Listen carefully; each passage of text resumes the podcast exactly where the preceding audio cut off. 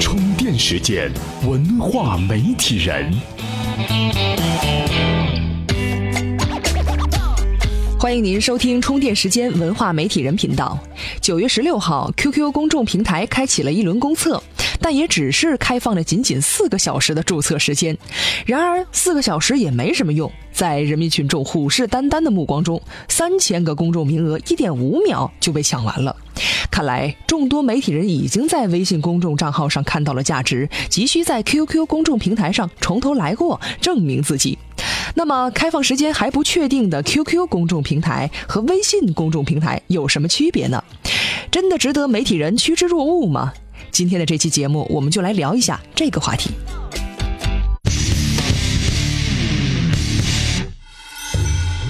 虽然与微信是一家人，但 QQ 公众号亮相之后一直贴着抄袭的标签，不被外界看好。但 QQ 背后八亿的用户量，想不火爆都难。当年错过了微信红利期的自媒体人，自然不会放过 QQ 公众号的红利期。大多数关注自媒体的人的想法是，不管 QQ 公众号能不能做起来，先占个坑再说。理想还是要有的，万一市场起来了呢？自媒体也分不同类型，有名气大的大咖，自然要过来自我保护一下，防止假冒伪劣出现。只需要把内容平移到 QQ 公众平台上。还没有成长为大咖的自媒体人，自然需要在 QQ 上开辟一块新战场，借助红利期快速成长。在微信公众号经营进入瓶颈的时候，把运营重心转移到这里来。这部分摇摆不定的自媒体用户，才需要在 QQ 公众号上实现突破。与微信公众号相比，QQ 公众号最大的不同是用户关注点不一样。人人都知道。QQ 用户更年轻，他们对太过严肃的话题并不感冒，用户的表现形态也不见得相同。一个白领很可能是 QQ 和微信的重合用户，他用微信做产品推广，完成老板要求的工作。下了班用 QQ 联系同学吃饭，用户不必在不同的产品上保持相同的人格。对于运营和变现、积累粉丝、打广告挣钱是一条路，但绝对不是唯一的路。需要承认的是，QQ 上的年轻用户是有巨大价值的，年轻就是未来。有些品牌没有和年轻人找到共同的语言，这就是一个机会。新平台需要新的尝试。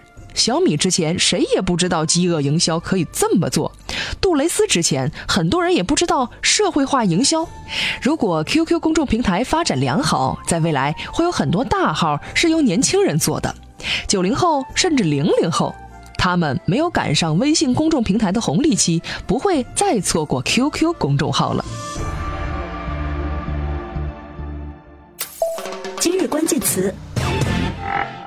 今日关键词：月球。节目最后分享一篇文章。谷歌呢一直是一家不同寻常的公司，除了作为支柱的搜索业务，它还有登月计划。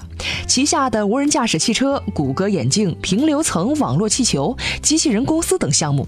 现在，谷歌成立了一家新公司——字母表。他把这些探索未来的项目划到了新公司里继续运作。即使财报显示这些项目将带来五到四十亿美元的亏损。看来谁也不能阻挡谷歌登上月球的决心了。您在充电时间的微信公众账号中回复“月球”两个字，就能看到这方面的详细文章了。节目最后说些题外话。充电时间团队呢是由一群爱读书的小伙伴组成的，我们也致力于给大家推荐一些我们认为的好书。比如说，《纽约客》的专栏作家格拉德威尔先生有五本经典的书，分析了社会科学领域的许多现象。流行的本质是什么？人们是怎么做决策的？成功多大程度上依赖环境的支持？格拉德威尔先生绝对能让你有所收获。这五本书可以在充电时间的微信公众账号找到，可以直接购买。如果您感兴趣的话，请多多支持。感谢收听，我们下期再见。这里是充电时间，商业思维和行动智慧是我们共同的追求。